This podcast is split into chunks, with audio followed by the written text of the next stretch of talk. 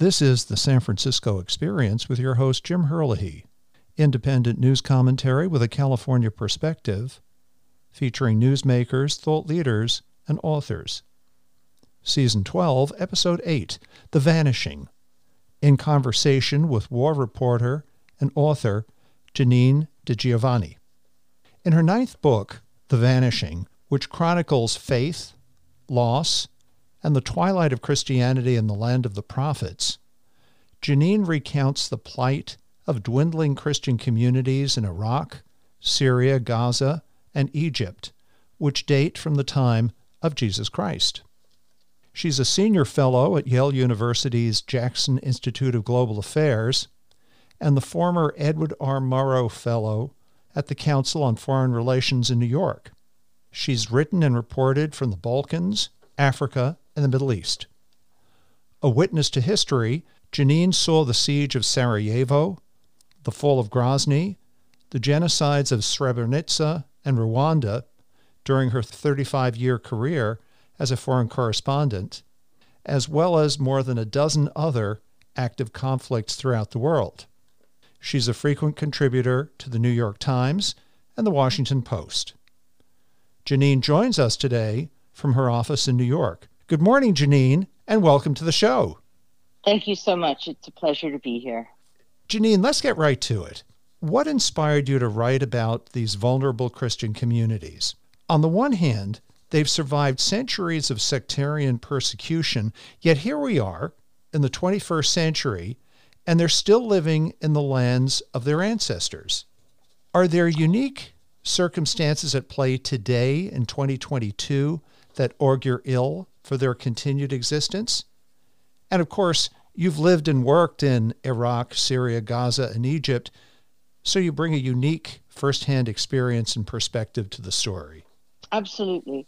So I began to write The Vanishing technically five years ago, but really I began researching it 30 years ago when I began working in the Middle East. And one thing that always fascinated me was that this region in in the times of Jesus Christ had been so rich in history and so rich in, in so many prophets and zealots and evangelicals who roamed the, the land. But the people who are living now, let's say, let's take northern Iraq, are the direct descendants of, of those prophets. I began working in Iraq at the time of Saddam Hussein. So let's say like the late 90s, early 2000. And that was really when I first became aware of the Christian communities. And they fascinated me. First of all, because they're ancient, ancient people, the Assyrians, the Chaldeans, Greek Orthodox. There, there's many different sects, Eastern, Eastern Christians, but also their absolute and profound resilience and how they had remained in, in their ancestral land for, for 2,000 years, despite so many armies that tried to destroy them, and, and probably most recently, the Islamic State. So many people ask me, why did you choose these four communities? Why not Lebanon, where there's a large number of Christians? Why not Bahrain or the Gulf, where Christians equally face persecution? And there's a reason for it. These four countries, I believe, are where Christians in the Middle East are the most vulnerable and the most in danger of being eradicated. In Gaza, there's only 800 Christians left. Mm-hmm. And at, at, the time of the fourth century, there were Gaza was completely Christian, and they are under a, living under a punishing, punishing siege imposed by Israel and Egypt since 2007. And I'll come back to Gaza. In Egypt, the Christian Copts are discriminated, persecuted, as are the Syrian Christians, who, of course, have been living with the, the horrors of a war that is now about to enter its 12th year.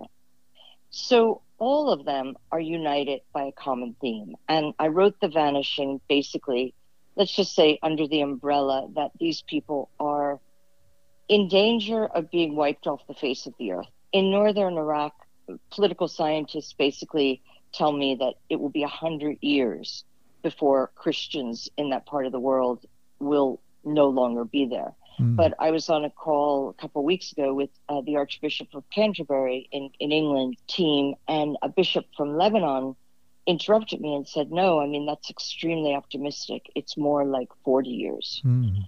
So there's a multitude of things facing all these people, but at the top is radicalism.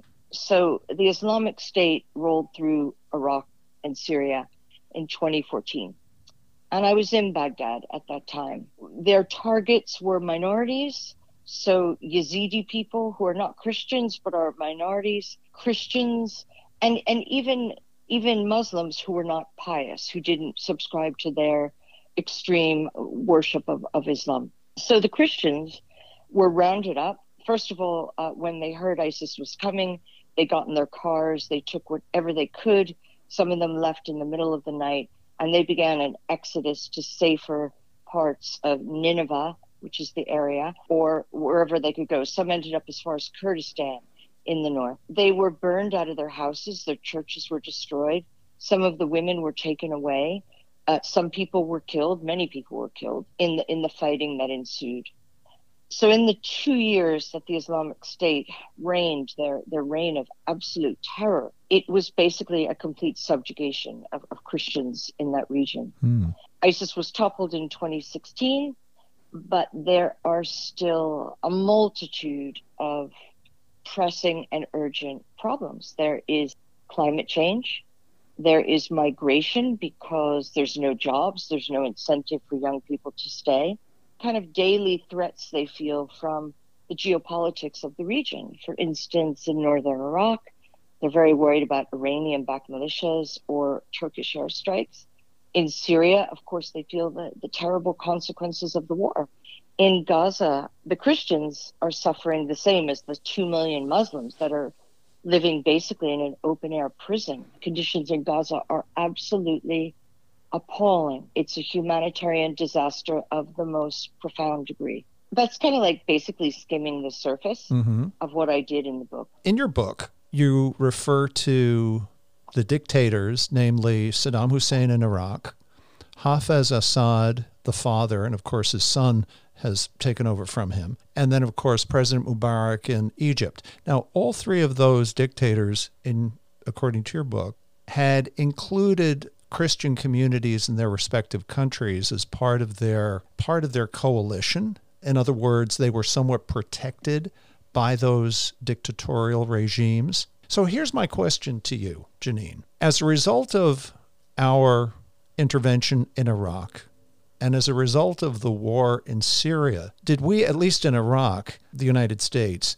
have we made the plight of the Christian community in Iraq worse than it would have been. In other words, I'm not arguing to say that Saddam Hussein should have been left in power, but by the same token, from the point of view of the Christian community, the Christians seem to be protected by him. Could you talk about that that dilemma?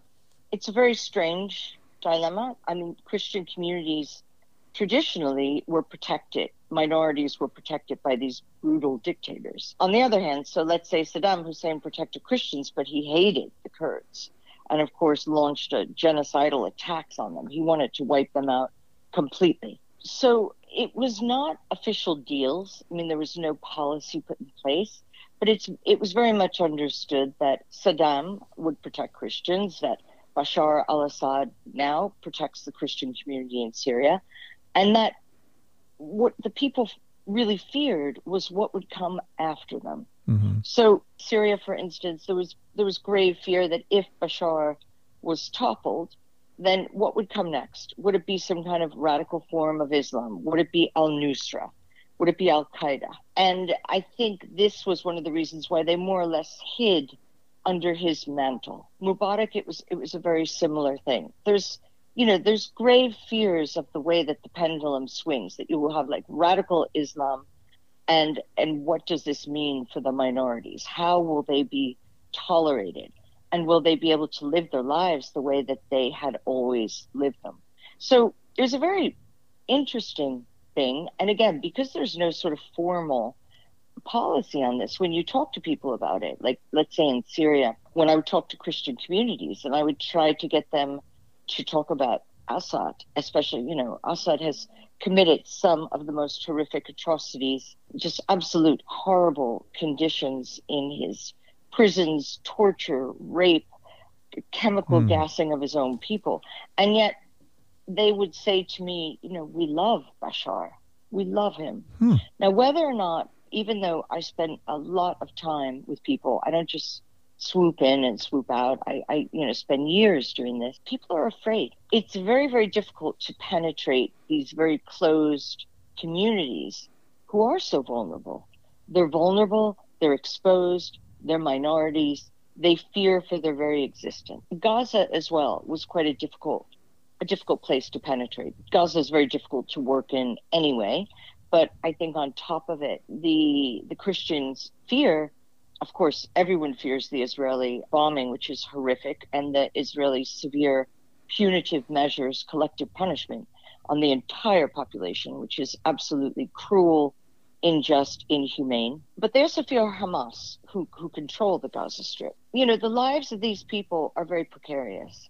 And especially for young people who, let's say Gaza, you know, some of the most intelligent, entrepreneurial, brilliant young people and yet they can't leave Gaza because the Israelis won't let them. They're, you know, they're completely hemmed in. So I think the big question for these Christian communities is what is their future if they do remain in these lands, and how how do we keep them there? The opportunities in America or Canada are, are very seductive for them, and yet they know if they leave, the land of their for of their their forefathers is is in danger of disappearing forever. Practically speaking, how would we keep a community? How would we protect a community such as those communities in situ being so far away? I mean, one of the points in your book, you talk about the otherness, the feeling of otherness that these communities feel, even though their forebears have been there for hundreds, thousands of years, yet within the context of their own country, they feel a sense of otherness that they're not they're they're not fully participating in the day-to-day civic life, social life, cultural life of the country of Iraq, of Syria, of Gaza, of Egypt. So that's my first question. And then then the second part to the question is this. Of course, over the last 20 years, there's been mass migration of those Christian communities out of Iraq and Syria in particular, here to the United States, to Western Europe, to Canada. Are those emigre diaspora communities of these ancient Christians from the Middle East that are now settled in Western Europe and Canada, the United States, are they what kind of help what kind of assistance do they give to their relatives to their brethren in those in, in their home countries? So that that's a two part question for you. The first part, what could we do? I think the first and foremost is awareness, right? So I hope everyone reads my book. It's called The Vanishing because that's the first step. If you understand who they are, what they are, what they're up against, if you're aware of them, I think there are so many Christian communities throughout the US that have no idea that there are even Middle Eastern Christians. Mm-hmm. I think people don't even realize, I, and I know this because people have said this to me, that Jesus Christ was an Arab and a Jew. Mm-hmm. And they, you know, he was a brown person. He wasn't uh-huh. he wasn't the white angelic image that we see in churches. Mm-hmm. So, you know, the birthplace of Christianity is in the Middle East, first and foremost. So they're there. When the Pope went to northern Iraq last year, it was an extraordinary moment because what he was doing was was twofold. He was saying, first of all, we are here. I am here. We know you are here. I've got your back. And second, it was bringing a worldwide focus on them and their plight. So this is the first. This is the most crucial thing. You know, recognizing that they exist. Mm-hmm. Second, from a governmental level, there's absolutely policies that can be put in place to protect these people, making sure that there is a small remaining military force and protecting them against, again, Turkish airstrikes, Iranian backed militias. I mean, this is the real dilemma. When President Trump launched the Muslim ban in 2016, mm-hmm. it did not include Christians. So Muslims from Arab countries, or you know, basically any Muslim, could not come to the U.S. Right. Or, but Christians could. I think on one hand, like encouraging the migration is basically emptying their country. On the other hand, if let's say young people need to come here to train as doctors, as lawyers, as dentists, we have to make it easy for them to get educate, educated here, but then to go back to their countries. Because I think what we really don't want is a brain drain. And that's what I see happening in Gaza. And it, it's heartbreaking because, you know, Gaza needs those brilliant young people to stay there. But they're just so right. I wrote about this in this month's Vanity Fair about the youth of Gaza. Opportunities are so limited and their hopes are so crushed. So I think it's absolutely imperative that we support them, whether it is by setting up small businesses, entrepreneurial enterprises, helping them with educational schemes. I mean, I have a dream that we should open outsourcing in Gaza. And the reason for this is Mhm. that they, the Gazans are wonderful linguists. Mhm. They speak, you know, perfect English as well as several other European languages. So when I call my bank and I get someone who doesn't speak English in another country, it's very frustrating. hmm And I always think like, why don't we use Gaza? Gaza would be a perfect place for outsourcing. And of course there's a myriad of political reasons why we don't, but I think I think that we should begin to think out of the box for ways that we could support these people. hmm To the extent that so many of the, the Syrians, the educated classes of Syrians, the engineers, the doctors, the dentists, fled Syria, were welcomed. I believe up to a million of them were welcomed in in Germany. Mhm. And uh, also France and, and beyond. How has that resettlement played out in those European countries? Because it's been a it's been a good five, six, seven years now. So have they have they assimilated to living in Germany? Have they learned the language? Are they able? Have they been able to use their skills in Germany very, and France? Very difficult. Very, very difficult. I worked for the UN Refugee Agency during this at the height of the Syrian refugee crisis. First and foremost, I've never met a refugee in my 30 plus years of working in the Balkans, Africa, the Middle East who wanted to leave their country. Mhm. So there's a difference between economic migrants who are going places for better opportunities. I mean, my grandfather was an economic migrant who Mhm. came from Italy to the United States. It's a different thing when you are forced out of your country because of war, because of poverty, well, economic conditions that are unbearable, or climate change, or you're escaping something, you know, that you cannot live in your country and be safe anymore. So for many of these people, you know, some of them highly educated, they got to places like Germany and they're in terrible conditions. I mean, look, it's better conditions than being in a war zone. Mhm. And the Germans have done a remarkable job, I think, of welcoming these communities. The French less so, and the Brits terrible, not well at all. And neither have, I think, uh, the U.S. But we're further away. I think that the life of a refugee is one of, of, of sadness and sorrow. You've left behind your home, your roots, your your memories, everything that you are, and you go to a new place, and, and you, not only do you have to learn a new language and a new job, and but you have to you lose all status. I, I know many um, Afghan Americans who came here after 1979, uh, after the Soviet invasion, and what they told me that the most difficult thing wasn't getting jobs or even getting money out. Some of them had money. It, it's just a matter of losing all status Mhm. and starting over again. So, I mean, this is it's it's constantly an issue for immigrant communities to assimilate. I think it takes several generations. France, of course, is notorious for having uh, the cities inside cities being white and the external the peripheries where the the Arabs, the Africans, immigrants live. And so that that does not really make for a a community that is assimilated. It's a very difficult thing to achieve. Throughout your book, The Vanishing, there's a, a strong sense of your own personal faith. That faith, of course, must have must have helped you in researching the book and getting close to many of the people that you interviewed in in Iraq and Syria and Gaza and Egypt. Can you speak to that, your own personal faith journey in the context of this this book, The Vanishing?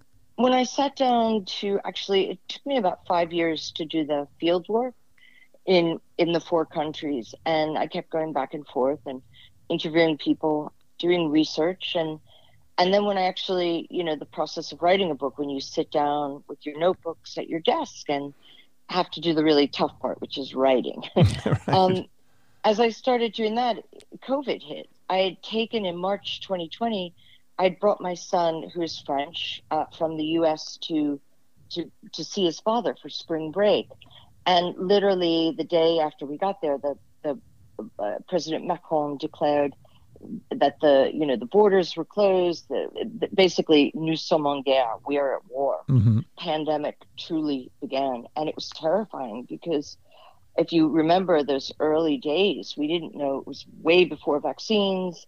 We didn't know, couldn't get masks. I had to hand make my own mask. We uh, supermarkets ran out of uh, hand sanitizers, mm-hmm. food, everything. So it was a time of great fear and I basically I went down to a very small remote village in southeastern France in the Alps where my ex-husband's family have lived for 400 years and that's where I settled for about 6 months and I wrote, started to write my book and I was there with um, cousins who are very very devout Roman Catholics. I was raised Roman Catholic and mm-hmm. I I do believe in God. I, I have deep faith, but they're true uh, followers of, of the faith and um, go to church every Sunday, mm-hmm. and and it was very inspiring to be with them. And very comforting. I just, you know, I realized how much my own faith meant to me, especially in times of great darkness. And the pandemic was and has been a time of tremendous darkness, I think, for all of us. Let's come back to the the brain you you referred to the brain drain because obviously there's a dilemma here. You have particularly the Christian communities in Iraq and Syria better educated, I'm told, than the the Sunni population, better educated perhaps with skills, engineers, doctors, dentists, etc. As they leave the country and with good reason, because perhaps they're being persecuted or fear for their lives. As they leave the country, they're taking those skills with them. And because the Christians seem to have a higher level of education and educational attainment and, and career advancement, they're, they're leaving, they must be leaving large gaps in the uh, in the economy and in the professions. Are though how is Iraq and Syria plugging those gaps? Are they are they going out of their way to recognize that these ancient Christian communities leaving aside the, the fact that leaving the religion aside for one moment, that these people have very real skills that are not readily and easily replaced by the remaining local populations. Is the situation in Iraq and Syria just too chaotic for their local governments to even make those kind of assumptions and try to develop those sort of policies to encourage those well educated vote and uh, technically gifted Christians to remain.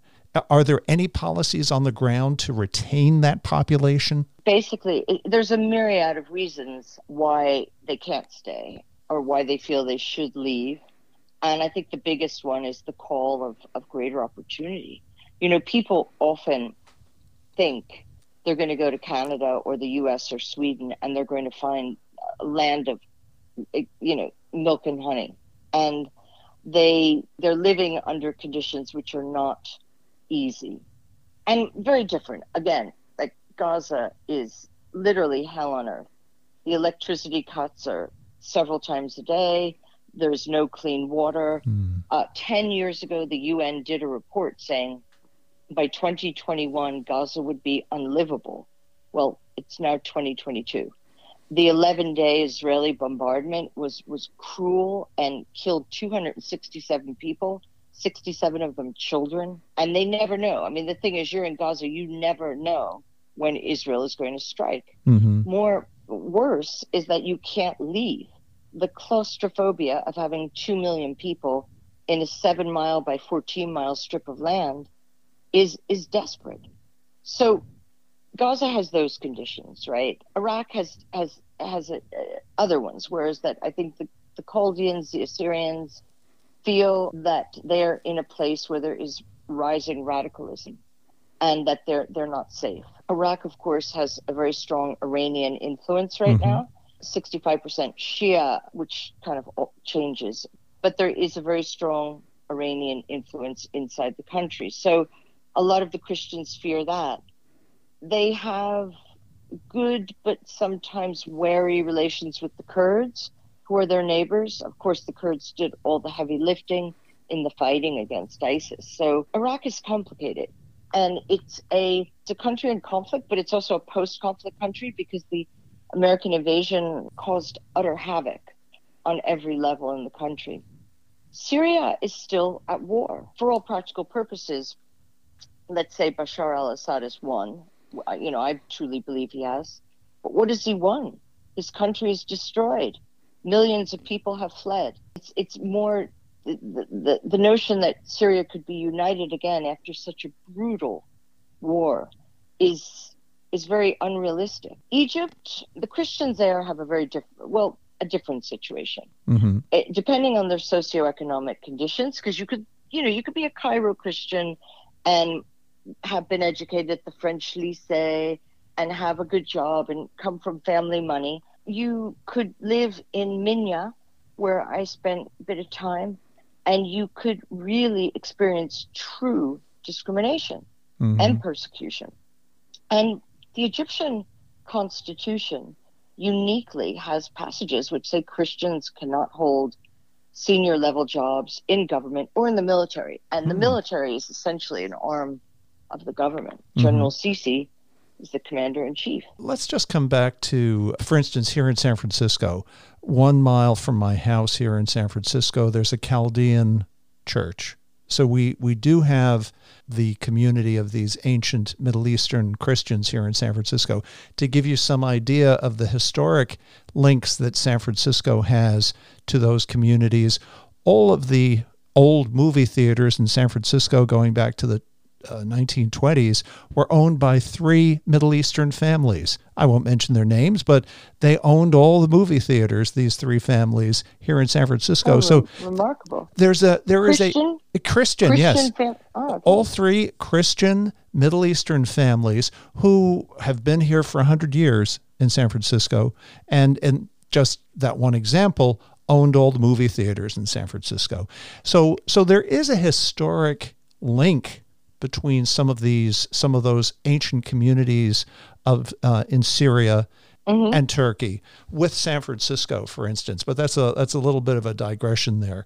But I wanted to come back to the uh, again your book, The Vanishing. It's a fascinating recount of these four countries that have ancient communities. And in, in, this era of climate change, this era of mass extinction, we talk about mass extinction all the time, whether it's fauna, flora.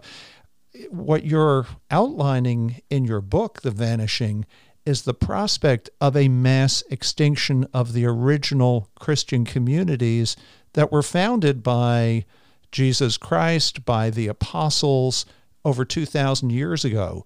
So that's, uh, that was one of my takeaways from the book.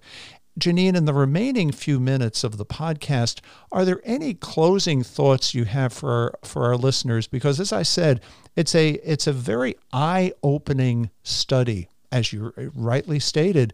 Very few Americans realize that there are these very historic and ancient Christian communities scattered throughout the Middle East, and unfortunately, we as Americans, and particularly our, our foreign policy, doesn't seem to be doing very much to help them either stay in place or to welcome them here to the United States. So, any closing thoughts for our listeners on your book, The Vanishing? Well, obviously, I hope they read it because not, yes, I mean, no, but, but no, no, because I think many people, I know even people in my family say the Middle East is so confusing. I don't want to, you know, it's too hard for me to read a book yes. about the Middle East. But I think what I I've tried to do in all my books. The the one before this was about the war in Syria, is I try to write about the Middle East in a way that people can understand it, and that is I tell stories Mhm. of people. So my way of of telling the the macro si- geopolitical situation in the Middle East is to tell it through the voice and the narrative of the people themselves. So they they are able. It's their story, and I really tried to do or, uh, oral history here um, for them to explain how their families got to these places, why they wanted to remain there, what challenges they faced. So, you know, my big thing is that I wrote this book because in 100 years' time, when someone goes to the San Francisco Library and finds it and says, Who are these people? They don't exist anymore. There Mhm. are no Christians left in the Middle East. That there is a document of it. What I've always tried to do in all my work is to say, Here it is. I've given you the evidence, I've given you the facts, I've told you what is there. You cannot say now, this did not happen because it it is happening they are being eradicated they are being driven out of their ancestral land so i think the first step is to read the vanishing to try to understand the situation and then there are ways that we could help these people thanks very much for having me on i really appreciate it and for digging deep into the vanishing and talking to me about how i wrote it and and all the complexities of it. I, I'm very grateful. Thank you. Well, it's been my pleasure, Janine. I have two copies. I have a, I have a hardback. I have an electronic version. When I see you in person, either here in San Francisco or, or in New York, I will bring my hardback copy for you to personally sign. I would imagine that my listeners would be able to go to their independent bookseller, to go online to Amazon, to to purchase The Vanishing. Any other thoughts where they might be able to get a copy of the book? And again, it comes both in hardback as well as in the electronic form. Oh, and one of the other points I want to mention about the book, there the first couple of pages show the maps of the Middle East pre mm-hmm. First World War, post World War 1, and then into the 20th century and that's we didn't touch on that history but but that's a that's a fascinating history how it went from relative peace and stability that region under the Ottoman Empire and then was carved up by the French and the British post World War One into the map that we're familiar with today. And then, of course, we, uh, the United States, we have had also a major impact in the redrawing of that map. I digress as we close That's here. another podcast. That's another but one. yes, yeah, you can find the book either on. I don't like to promote Amazon, but it, Amazon is the easiest, if not Barnes and Noble book website, or you can find it on Public Affairs, who are the publishers. You can order it direct, or I even think on my website, which is just www.janinedigiovanni.com. There's a, a link and a way to order it. I really do hope people read it, and thanks again for having me on. Well, there you have it, listeners, directly from the author, Janine di Giovanni, where you can get the book. I thoroughly recommend it. As I said, I have two copies here. And again, Janine, thank you very much for joining us, and I look forward to having you back here on the podcast sometime soon.